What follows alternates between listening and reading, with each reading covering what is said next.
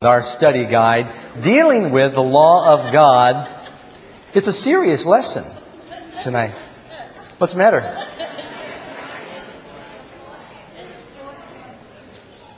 Oh no. What, what did I do? so you're telling me that I have something on my forehead? Oh. I don't see anything on my forehead. Will it distract you if I go on and teach the lesson like this? Some of you said, no, it doesn't bother me. How are you going to prove I have something on my forehead? I need a what? I want to find a mirror. In the Bible? I need a mirror. Let me see if I could, uh, what do you know? Brother John just so happens to have a mirror and a microphone. Now take the microphone away from him. Okay, let's see now. I've got very careful uh, personal hygiene habits, and uh, I washed my face and took care of things before I came today, and you're telling me that I've got a mark on my face. I don't see a mark on my face. Still don't see a mark on my face. But you can see if you've got one on yours, right? Oh. Hey, you know, I felt rather comfortable until I looked in this mirror. So obviously, if I felt okay until I looked in the mirror, the problem is I need to get rid of the mirror. Is that right? No. Well, let's see here. Let's use some uh, logic. If the mirror could show me that there's a spot on my face, it would stand to reason that the mirror could take it away. Wait a second, you mean it's going to make me feel bad and show me there's something wrong and not do anything about it? Person could come to the place where they would really dislike mirrors, and incidentally, there are some who do. So what am I going to do? Now everything's worse. What do I do? What do I need?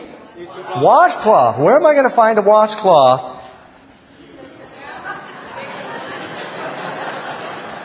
John, you weren't supposed to stay 300 yards away. Well, I have, I have a washcloth. I just so happen to have one with me. Just so happen to have one. Wait. A red cloth to take a black spot off of a white face. Let's watch this. I knew he'd want to say something. For one thing, it makes that look a little better. Here, let's see if this thing works. You have no idea the scientific preparation that went involved in doing this.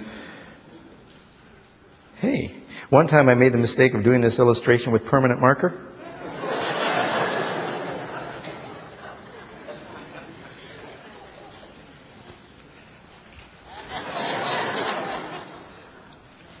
Not bad, eh?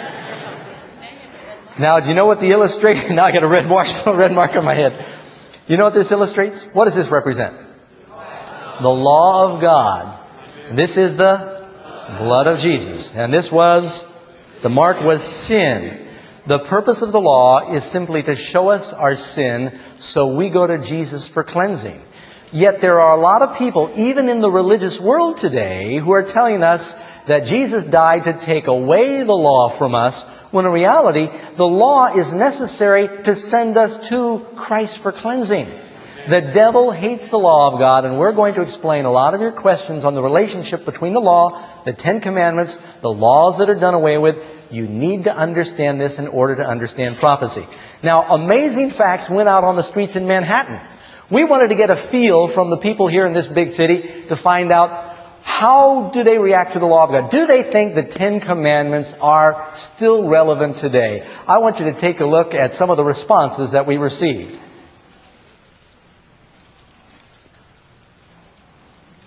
I believe the Ten Commandments are relevant because today we have to have some kind of moral background or moral fiber to keep us all in focus and harmony together. I am a Christian and I do think the Ten Commandments are relevant today. As for religion per se, my belief is if the person is good, they don't need religion. Yes, I believe they are relevant today. because um, it's just everyday living, you know, things that people should know in school, especially young kids. Yes, I do think they're relevant.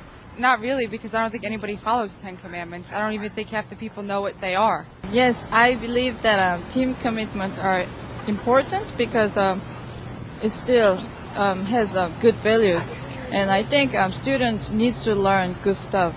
I believe that the Ten Commandments are important today because Jesus, when he came preaching the kingdom of God, he said that the most important commandment was for us to love the Lord our God with all of our heart, soul, strength, and mind.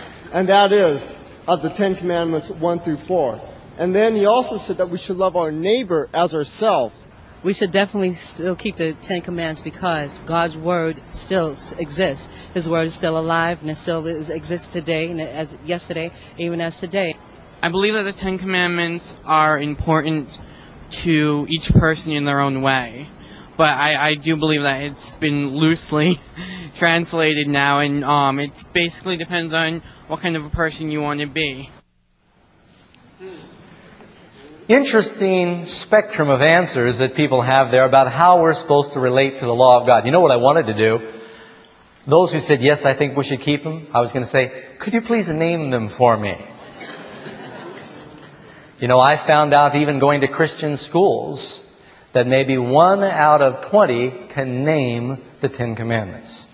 You know, this is a very serious lesson, a very important study. And before we enter into it, I'd like to invite you at home and you here to once again bow your heads with me and to pray that God's Spirit will give us understanding.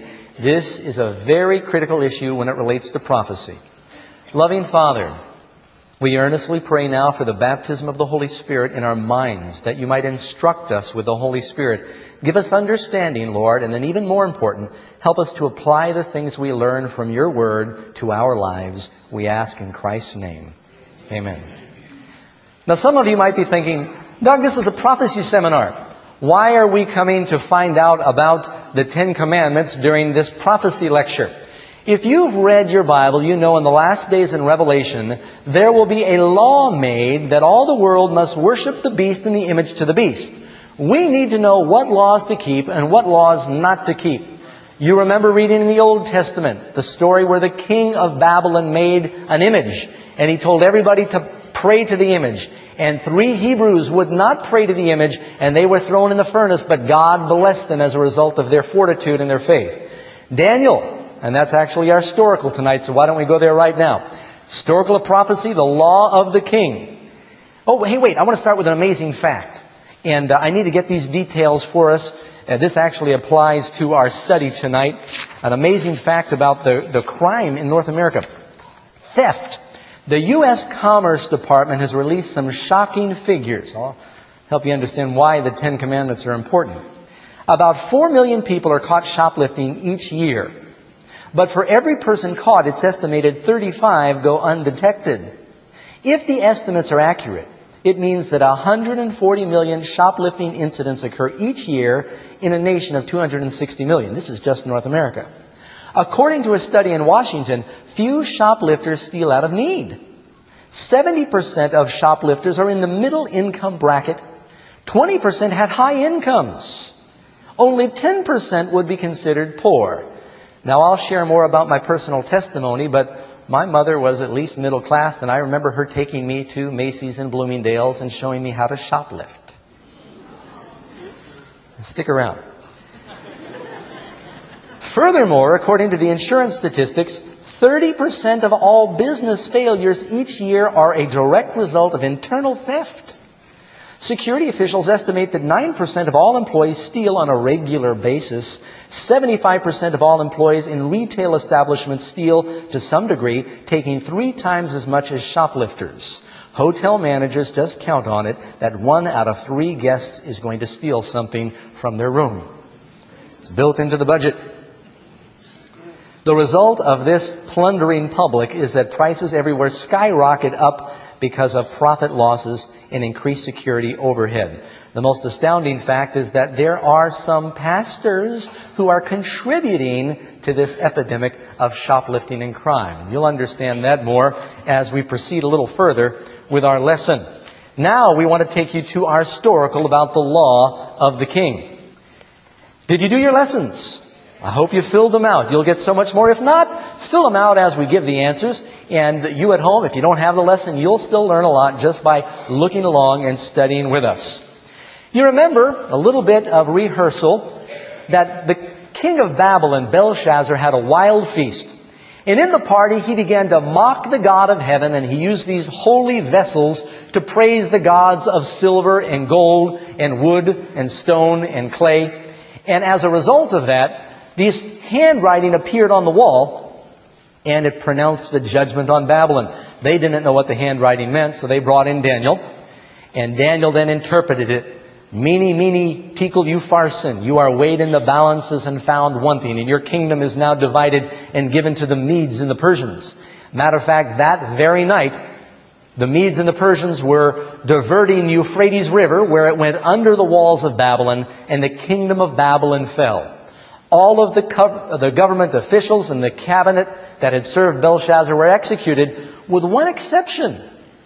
That old patriarch and prophet named Daniel, he was spared because he had an excellent spirit in him. A matter of fact, he became one of the prime advisors for King Darius of the, the Median king. And Darius was so impressed with the wisdom and the commitment and the honesty of Daniel, he was thinking about putting Daniel in charge of the whole empire of Medo-Persian, prime minister. Well, when the other Medo-Persian government officials heard that, they were outraged that they would take this captive from Judah and that they would be replaced. They went before the king and they sought to find occasion against Daniel concerning the kingdom. Had private detectives following him around, trying to find something that he was doing wrong. But they found he was faithful in every area of his life. Finally, they persuaded the king to make a law. And this, the idea was you make this religious political law and it will weld the kingdom together. That's why Nebuchadnezzar made the golden statue to try and create solidarity among all these different nations. Make a law that nobody should pray to anybody but you for the next 30 days. And the king thought, well, yeah, well, that make the kingdom stronger, and it appealed to his ego, so he signed it into law. And the Bible tells us the law of the Medes and the Persians cannot be changed. It says it four times. It cannot be changed. And they knew that. Now, this scripture really stirs me with emotion. It tells us in Daniel chapter 6, verse 15, or verse 10, I'm sorry. Now when Daniel knew that the writing was signed, he knew about the death decree. He went into his house, his windows being open, in his chamber toward Jerusalem, and he kneeled upon his knees three times a day, and he prayed and he gave thanks before his God as he had always done. Daniel could have used that scripture where Jesus said, enter into your closet and shut the door. But he was not going to hide his relationship with God. He flung his windows open. He prayed toward Jerusalem. He got on his knees where he was in a physical posture of prayer and he prayed out loud. He put the law of God ahead of the law of man. The law of God said, thou shalt not have other gods, and that even means the king of Persia, even if it means you're going to lose your job, even if it means you're going to lose your life. Did God honor Daniel for his faithfulness? Sure enough. Well, you know the spies were watching, and pretty soon they ran to the king. And they said, King, you know you made that law, and the law does not change that if anybody prays to any god or man for 30 days except you, he's going to the lion's den. And that was a death decree back in those days. These were ferocious Asian lions. And the king said, that's right, that's the law. And they said, that Daniel from the captivity of Judah, he broke your law, and the king was outraged. He did everything he could to try and find some legal loophole to save Daniel, but there was nothing he could do. And so finally, regrettably, he had to go ahead and fulfill the law. The king could not change the law. And the king gave the command, and they brought Daniel and they cast him into the den of lions. And the king spoke and said to Daniel, Your God who you serve from time to time, occasionally, when it's convenient, your God who you serve continually, He will deliver you. He might deliver you. Friends, you know, that's a wonderful promise. If you serve God continually, He will deliver you. And there is a similar test coming to the people of this planet. That's why we need to learn. So a stone was placed on the mouth of the lion's den, just as a stone was placed on Christ's tomb. And it was sealed with a government seal, just as there was a government seal placed on the tomb of Jesus. And the king then went and he spent the night in fasting back at his palace. First thing in the morning, he came to the lion's den and he pulled the cover off and he called to Daniel and he said, Daniel, has your God who you serve been able to deliver you? They'd never heard anybody talking out of the lion's den before. Nobody had ever come out of the lion's den before. And a voice came up and the king's mouth dropped open and he said, King, live forever. My God has sent his angel and has shut the lion's mouth and they have not hurt me because I was innocent before you and before God. And Daniel was brought out of the lion's den. Now some people think, well, this was no miracle. The lions just weren't hungry. You know, they had just eaten scores of Babylonian politicians and they were probably laying with swollen bellies at the bottom of the den burping and they couldn't eat enough. They groaned and rolled over when Daniel was thrown in there. This was no miracle. You know, a lot of people get into trouble because they don't keep on reading in the Bible. Reminds me about a story where a young man went to a mission here in New York City. And after he accepted the Lord, his life was changed. They gave him a Bible. He went and sat in park bench there in Central Park and started reading the Bible and he couldn't contain himself. He was so excited. He had never known these things before. Pretty soon he said, thank you, Lord. Praise the Lord. Hallelujah. He'd heard him say that back at the mission. He wanted to express his gratitude to God. Well, there was an atheist walking by and he heard the young man with all this religious expression. He said, well, why are you shouting like this? Oh, and the young Christian man said, Sir, this is wonderful. I'm reading in the Bible where the Lord parted the Red Sea and the children of Israel went over on dry ground. And this distinguished looking atheist said, a young man, I don't mean to burst your bubble, but it was the sea of reeds and it was only six inches deep. Well, he looked so distinguished and intelligent, the young convert didn't want to contradict him and he said, thank you, I didn't realize that. Appreciate that. Just as the atheist got a little ways away, he heard the young man shouting, praise the Lord, hallelujah, this is wonderful. And he came back over, he said, now why are you shouting? He said, mister, Lord just drowned the whole Egyptian army in six inches of water.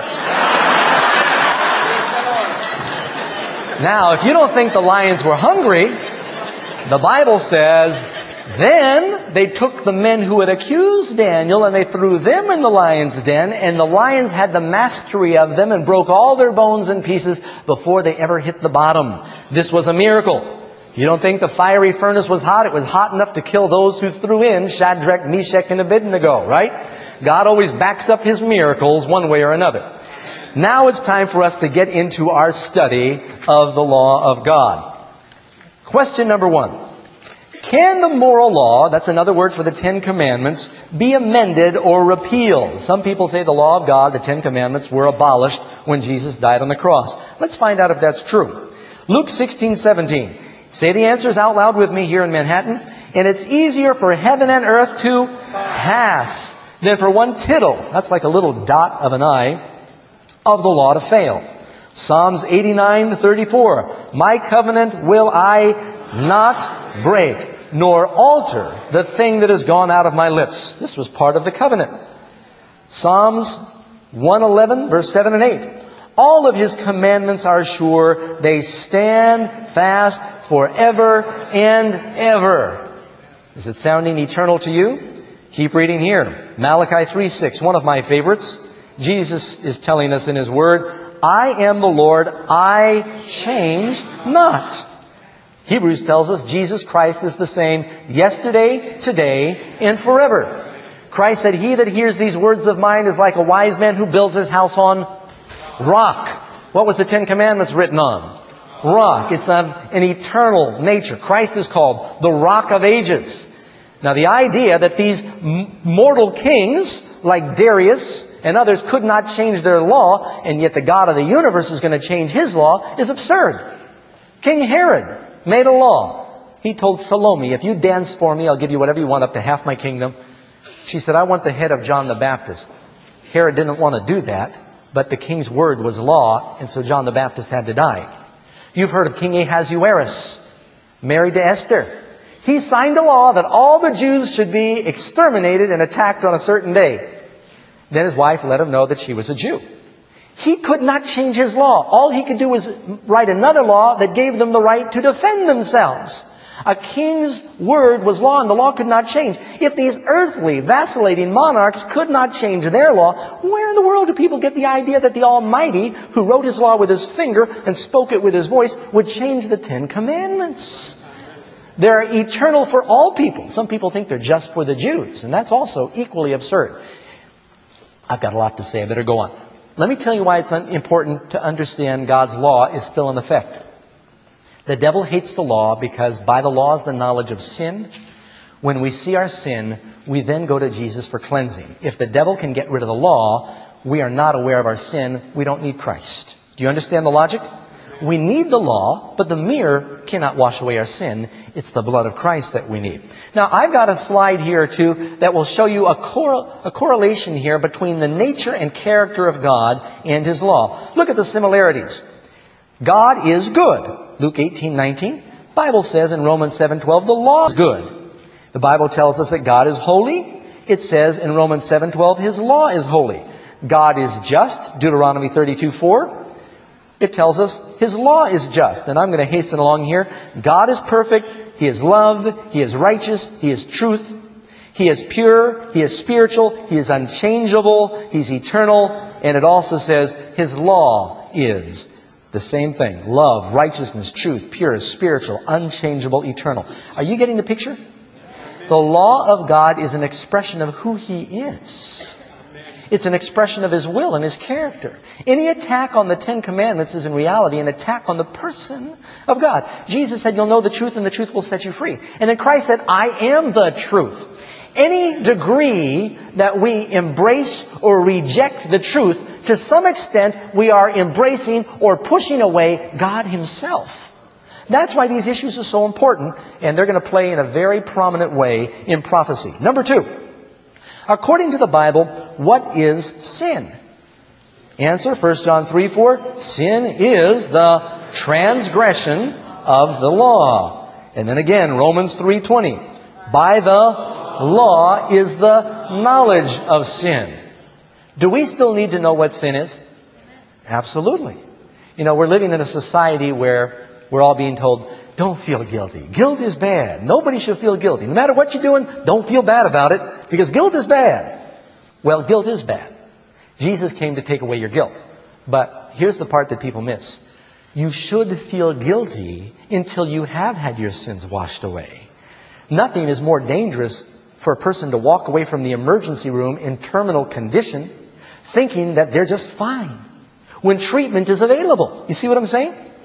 And so for the doctor to say, looks like poison ivy to me when it's really skin cancer, he's not doing you a favor, but I don't want to make him feel bad.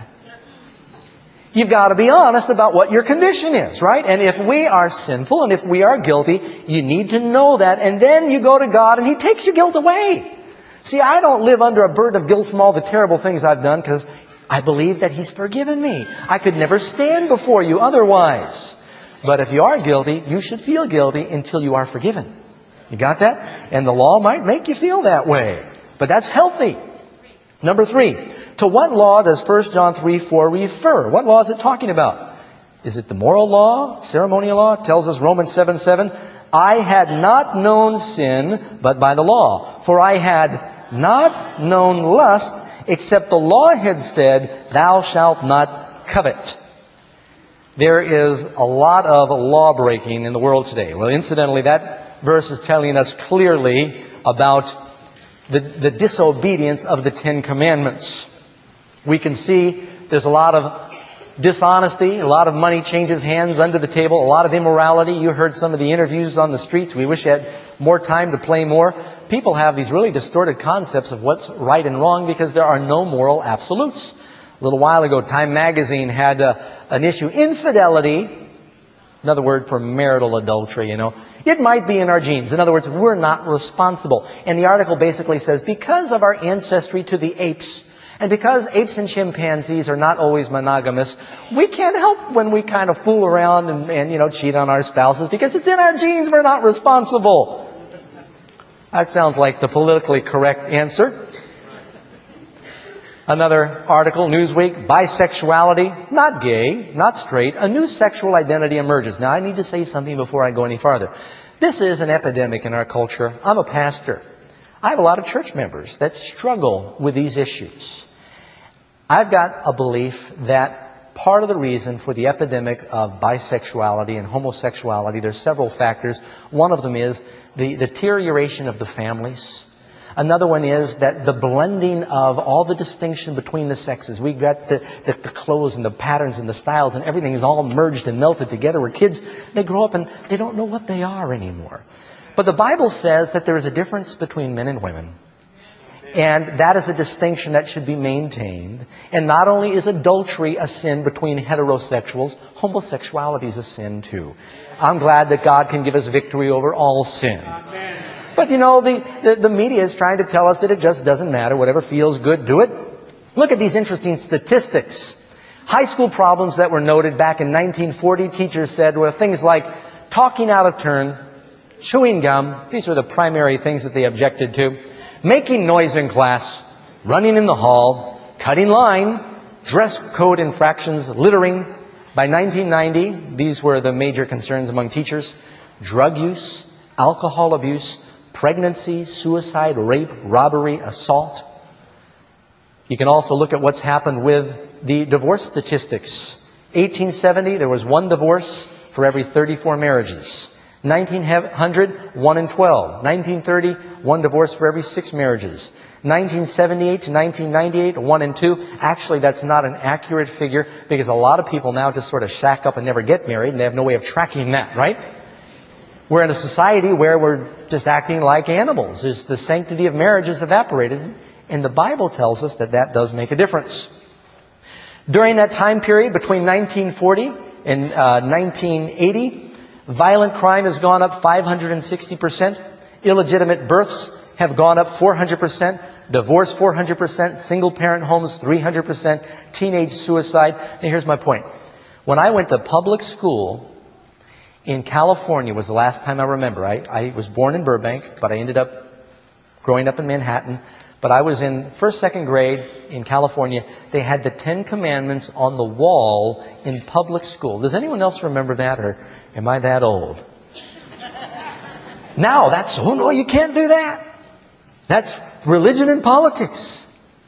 But since there's been this attack on the law of God, both from politicians and from the politically correct and from even some religious groups, can you see a deterioration in our society? There are no absolutes anymore.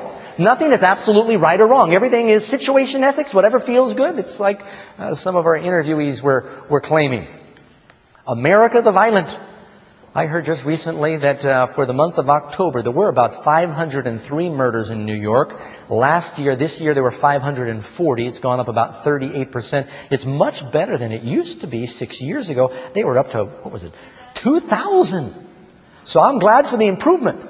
But it looks like it's on the rise again, and that's disconcerting. It's a violent country. You've seen all the things about the guns and the kids and the schools, and everybody's wanting to think the problem is that there's too many guns. I don't want to enter into that debate, friends, but I still think that's a crazy diversionary tactic. You can kill people with knives. I'm a pilot. I remember a few years ago someone tried to kill the president with an airplane. Any of you remember that? I thought, oh man, uh, there's going to be a 10 day waiting period before I can fly my plane. I mean, just everybody wants to, and then after the whole episode with O.J. Simpson, I thought you're going to have to register your kitchen knives and, and do you see what I'm getting at? Is the problem really there are too many weapons or is it that there's no self-control? There's a problem with self-control. I'm not saying there, there isn't a problem with the proliferation of guns. I think there is. The average teenager also in what we see that's happening in our minds. The average teenager, 18 years old, has witnessed 200,000 violent acts on television, including 40,000 murders by the time they reach 18. Is it any wonder that they're callous and indifferent to the death and suffering of others? The Bible says you are changed by beholding. Question number four. Oh, one more thing. Wait a second. This lawlessness is leading some religious leaders to propose legislating morality. Now I need to explain something before we go any further, and it may be new for you. The Ten Commandments were written on how many tables of stone? Two. Front and back. Have you read that? It says on both sides, front and back. You read it there in Deuteronomy. With the finger of God. Now, I heard one rabbi explain that's because it was a covenant, it was a contract, and whenever you make a contract, each party has a copy. On one side of one tablet were the first four commandments, on the other side were the last six. Then there was a duplicate. They were both placed in the Ark of the Covenant in the center of the temple of God in the Holy of Holies. God divided the Ten Commandments because He wanted us to make a distinction. No government should dictate that its people must keep the first four commandments. When a government starts telling you who to worship and what his name is and when to worship him and how to worship him, you've got a religious tyranny. We should all have religious freedom. The government shouldn't be telling us how and who and when to worship. Am I right? Amen. But what happens to a culture when they start saying the last six commandments don't matter? When the government does not respect the institution of marriage or a person's property, when everybody's suing because they're all coveting everybody's stuff? You missed a good chance to agree with that. We're so happy in this country. Everybody's suing everybody for everything. When we don't respect the sanctity of marriage, people are killing the sanctity of life. When a government does not uphold and endorse the last six, you've got chaos and anarchy.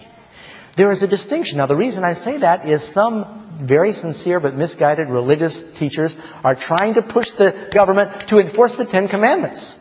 As a whole, that's a dangerous thing. Then you've got the other extreme. You've got some religious leaders who are saying, we're not under the law, we're under grace, we don't need the Ten Commandments anymore. That's dumb.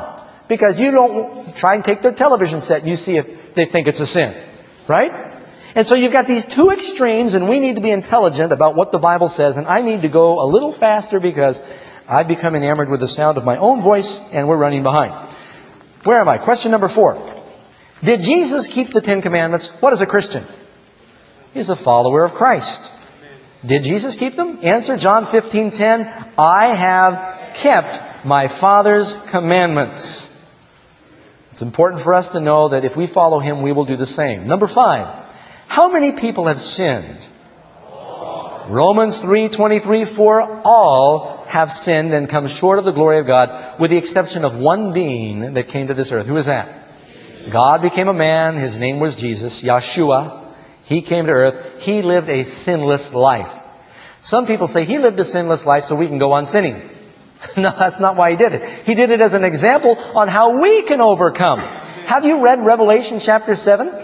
I'm sorry, Revelation chapters 2 and 3, seven times it says, to him that overcomes, to him that overcomes, to him that overcomes. You'll never convince me, friends.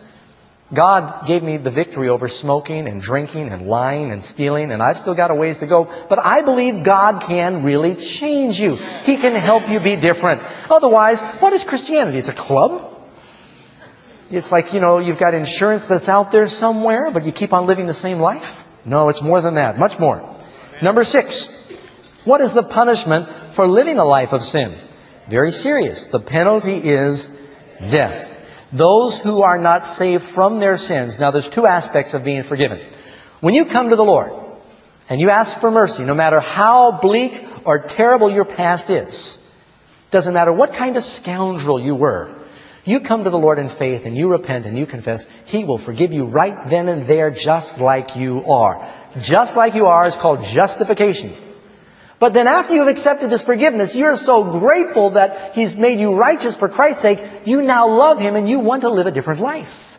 You're not trying to be good to be saved. He saves you just like you are, but then when you are saved, you want to be different and you want to obey Him and do those things that please Him. Does that make sense? Yeah, that should be the motive. Number seven. Some say the Ten Commandments are not binding for New Testament Christians. What does Jesus say about this? How many of you have heard this before? New Testament Christians are not under the law. I'm going to explain what under the law means and what it doesn't mean.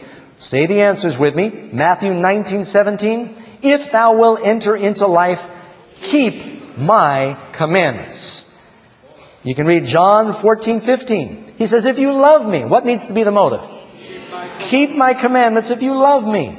John, I'm sorry, Revelation 22, 14. Blessed, that means happy are they that do his commandments that they might have a right to enter through the gates and eat from the tree of life.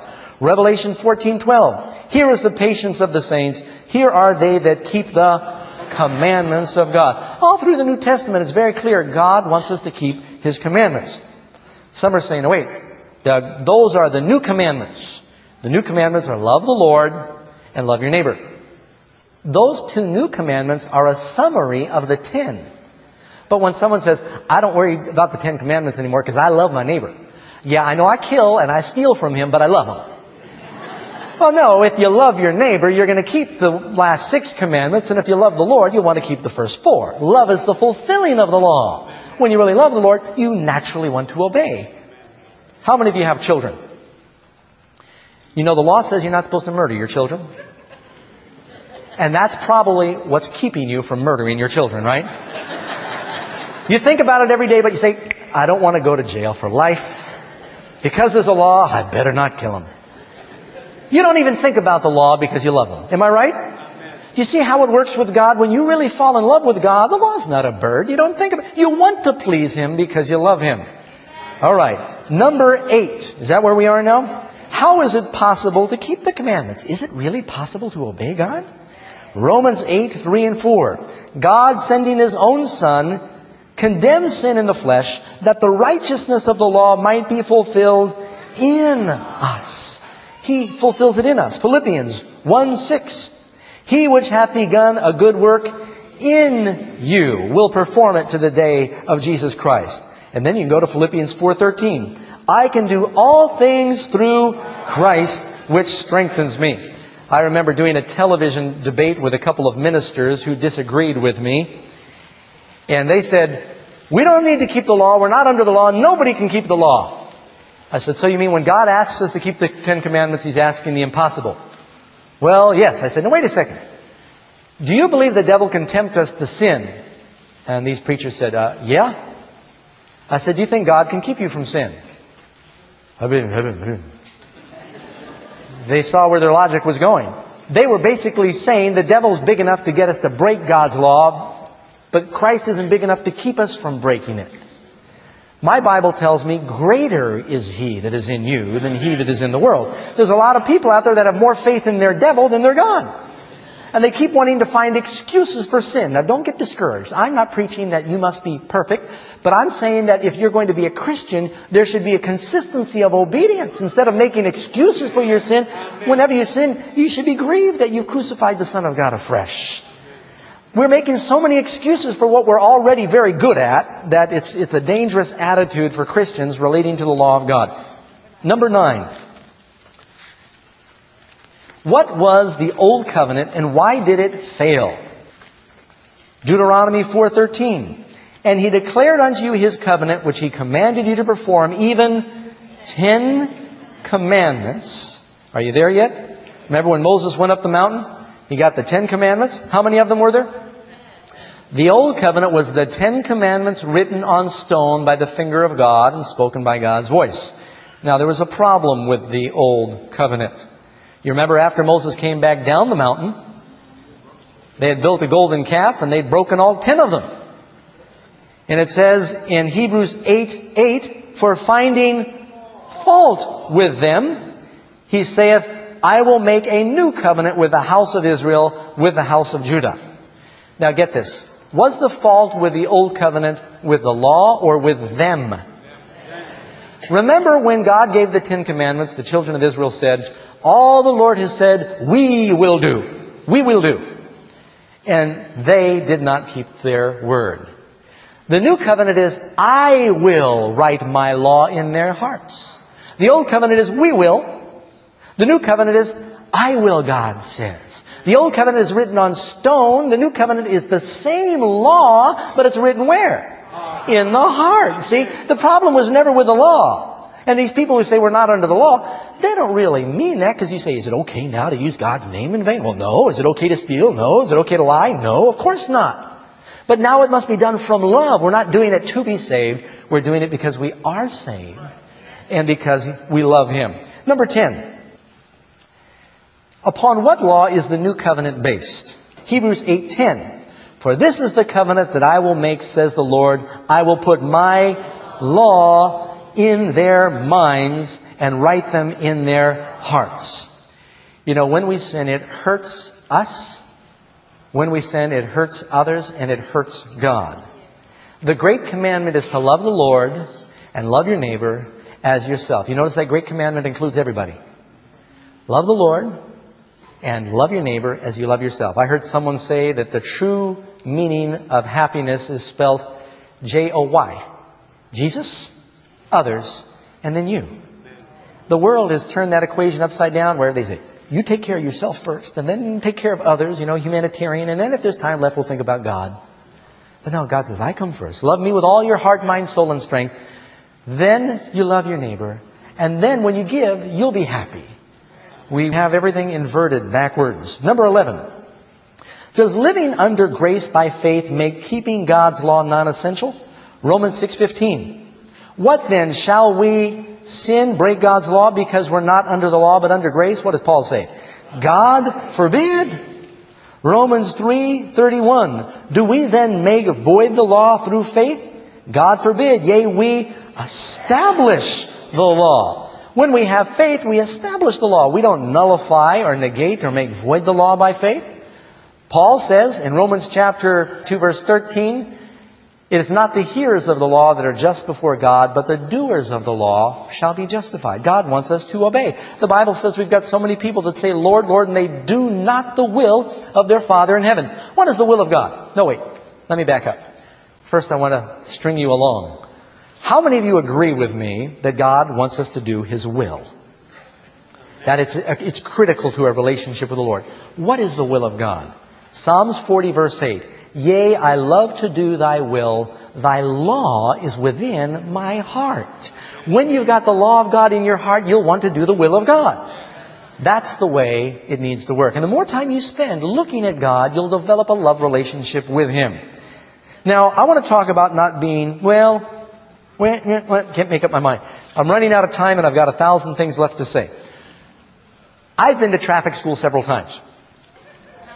I don't know how many times, but I could teach the course.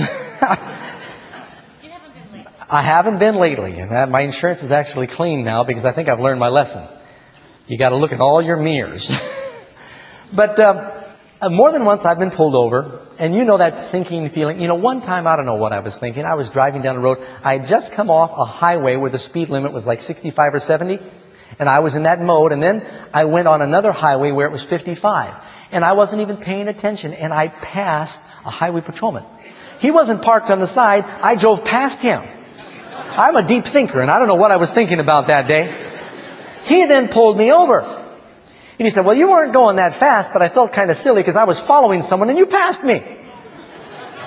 I said, oh, officer, please have mercy. My insurance rates are going to go up. My wife will never let me forget about this. Can you have mercy on me? He said, I tell you what, I'm going to let you go. Now, I didn't want to pull over when the lights started those blue and red lights in my rearview mirror. I didn't want to pull over, but you know what? I'd broken the law. The law said 55. I was going 65. And when I broke the law, I was under the curse, the authority of the law. I had places to go, but I had to pull over. When I said, have mercy on me, and I've actually said this several times. You know, sometimes what you do is you need to cry. I've tried it one time and she did not give me a ticket. So I figure girls can do it, you know. So I said, will you please have mercy on me? He said, okay, well, look, we'll let you go. And um, I said, I know I'm guilty. Have mercy on me. I just, I'm honest with him. And he said, we'll let you go. Matter of fact, he said, I'll pay your ticket. I didn't really say that. But he said, I'll let you go. So now that he said you're forgiven, I'm not under the law. As soon as he says you're forgiven and you're free to go, I'm now under what? When you're under grace, you know what that means. You understand the true meaning of that. That means then, as you get back in your car, you rev your engine, and you put it in second gear, and you pop your clutch, and you peel away doing donuts and leaving a black streak up the highway, and you can now go 85 miles an hour because I'm not under the law. I'm under grace now. Is that what that means? Oh, no. You know what I did because I was under grace? I turned on my turn signal. I looked both ways. I got out and kicked all the tires. I put it in first gear. I slowly let out the clutch. I waited until there was no one for a half mile in any direction on the road. And I creeped out and I went 52 and a half miles an hour because I was under grace. I was more careful than anybody to obey because I'm not under the law, but I'm under grace. You got the idea? When Paul says we're not under the law, he says because of Jesus we're not under the penalty of the law. Therefore we are more careful than anybody to show our love and appreciation and do God's will. Other people turn that around like not under the law is a license to crucify Jesus again and again every day. That's a doctrine of devils, friends. That's not what the Bible is teaching. If we are going to understand these final issues, we need to understand the relationship about the law. Question number 12. Are people saved by keeping the law? No. The Bible says in Ephesians 2 verse 8 and 9, For by grace are you saved through faith, not of yourselves. It's the gift of God, not of works, lest any man should boast. It's a gift He gives us. We all have broken God's law, but He wants to now not only give us forgiveness for the past, God wants to give you power to be different in the present. Amen? Number 13. What motivates a person to obey God's law? Because I want to go to heaven and I don't want to go to hell. Now that might be a starting point, but what's the best reason to obey God? Love for the Lord has to be the reason.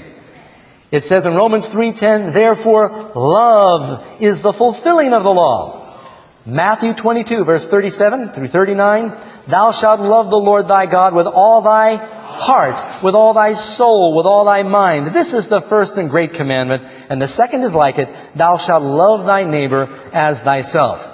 And then you can read in 1 John 5 3, this is the love of God that we keep his commandments. You know, when we really love the Lord, we want to obey Him. Number 14. Can I be a true Christian without keeping His commandments? What does the Bible say? 1 John 2, 3 and 4. Hereby do we know that we know Him, if we keep His commandments. He that saith, I know Him, and keepeth not His commandments, is a, a liar, and the truth is not in Him. Now some people say, oh Doug, you're making too much emphasis on the letter of the law. The important thing is the spirit of the law. You know, we've got these people who think the spirit is, is license for disobedience. When Jesus said, if a man looks on a woman to lust after her in his heart, he's committed adultery, he was explaining the spirit of the seventh commandment. The law says, thou shalt not commit adultery. Jesus said it's not just an action, it's an attitude, right? The law says, thou shalt not kill. That's the letter of the law. The spirit of the law says if you're angry with your brother without cause, Jesus said, you're guilty of murder. The letter of the law says thou shalt not bear false witness. Jesus said, let all your communications be yea, yea, or nay, nay. You don't need to be swearing. Now, if a person says, we don't need to keep the letter anymore, we keep the spirit, that's absurd. The letter is the starting point. You build on that with the spirit. Person says, no, I, I, don't, I don't keep the letter anymore. I don't think about adultery, but I rape people. Obviously, if you're keeping the spirit, you're not going to break the letter, right? Oh no, I would, I would, uh, I, I love my brother. I don't think angry thoughts. I do commit murder, but I'm not angry when I do it. If you're breaking the spirit of the law, you're always breaking the letter. And so this idea that we keep the spirit, if you're really keeping the spirit, it always includes the letter of the law. That's a, an important issue many forget. Number 15. Are some Old Testament laws no longer binding upon Christians? Yes. Ephesians 2.15. Having abolished the law of commandments contained in ordinances. Now you realize that back in the very beginning, God had the Ten Commandment law. You remember when Cain killed Abel. God said to Cain, sin lieth at your door. Sin is the transgression of the law. It was a sin to murder back there in the Garden of Eden. When Joseph was tempted by Potiphar's wife, Joseph said, how can I commit this sin against God? Adultery was a sin, and that was long before the Ten Commandments were written or spoken by God. So the Ten Commandments go all the way back. But certain ceremonial laws were given to Moses that revolved around the sanctuary and its services, and there were some ceremonial Sabbath days and holidays. These things all pointed to Jesus to help us recognize Him. Those things were written on paper and were nailed to the cross. You can't nail stone to anything. And it says the handwriting of these things were nailed to the cross, but the Ten Commandments were not nailed to the cross. That was part of the ceremonial law, but the contained in uh, yearly Sabbaths but the moral law and the Ten Commandments is eternal. Number 16. Whom does the devil especially hate in the last days? Answer. The dragon was wroth with the woman. Now who does the dragon represent? He's angry with the woman. And he goes to make war with the remnant of her seed that keep the commandments of God and the testimony of Jesus. The devil in the last days, prophecy tells us, is especially angry with the people who keep God's commandments. Can you see how this ties into prophecy? The devil has an all-out war against the law because it brings people to Jesus. Number 17. What are some of the glorious rewards of keeping God's law? John 15 verse 11. These things I've spoken unto you that your joy might remain in you and that your joy might be full. Proverbs 29 verse 18. He that keepeth the law, miserable is he. Happy is he. Psalm 119, 165. Great peace have they which love thy law, and nothing will offend them. You will have great peace. Now friends, I want to give you something to think about. Palestine, or Jerusalem, is in what we call the Holy Land. You know why it's called the Holy Land? You go all around the world and people from Protestants, Catholics, Jews, Muslims, they call that the Holy Land. In the middle of the Holy Land, many years ago, was the temple. In the middle of the temple was the Holy of Holies. In the middle of the Holy of Holies in the Holy Land, on the Holy Mountain, was the Ark of the Covenant, a golden box. What was inside that box? God wrote His will for the human race in stone. Isn't it interesting? Everyone wants to find the lost golden ark of the covenant. They're more interested in the golden box. What God was really interested in is the rocks in the box. Written with the finger of God. That's the thing that matters. God doesn't want us just to be hearers of the Word. He wants us to be doers of the Word because Jesus died for our disobedience. You know, friends, Many people misunderstand how it grieves the Lord and how much it costs the Father for us to be forgiven. I sometimes wish we could be transported back in time and see what Jesus endured that we might be forgiven. During the days of Oliver Cromwell, a young man who was a soldier fell asleep guarding his post. The penalty for that was death. And he was to be executed at curfew with the ringing of the church bell. Well, when the time came for the soldier to be executed, his fiancée that loved him desperately climbed the bell tower. She got inside the bell and held on with her whole body to this mammoth clapper inside the bell. And Cromwell gave the order that they should ring the bell, and they tried to ring it and ring it, and they couldn't even get a muffled thud out of the bell. On investigation, pretty soon, they found this lady was up there all cut and broken and bruised and bleeding. And they asked her what was going on. She said, I'm his fiancée. I love him. Please don't ring the bell. Cromwell said, curfew will not ring tonight. And the man was forgiven. You know, we are under a death penalty. And we have no concept how much Jesus has suffered that we might be forgiven. Have you accepted that forgiveness? When you invite Him into your heart, then you want to do His will. Don't worry about how you might obey Him tomorrow. You can't even comprehend that. You come to Him just as you are today, friends, and He will change your life. He'll give you a new heart.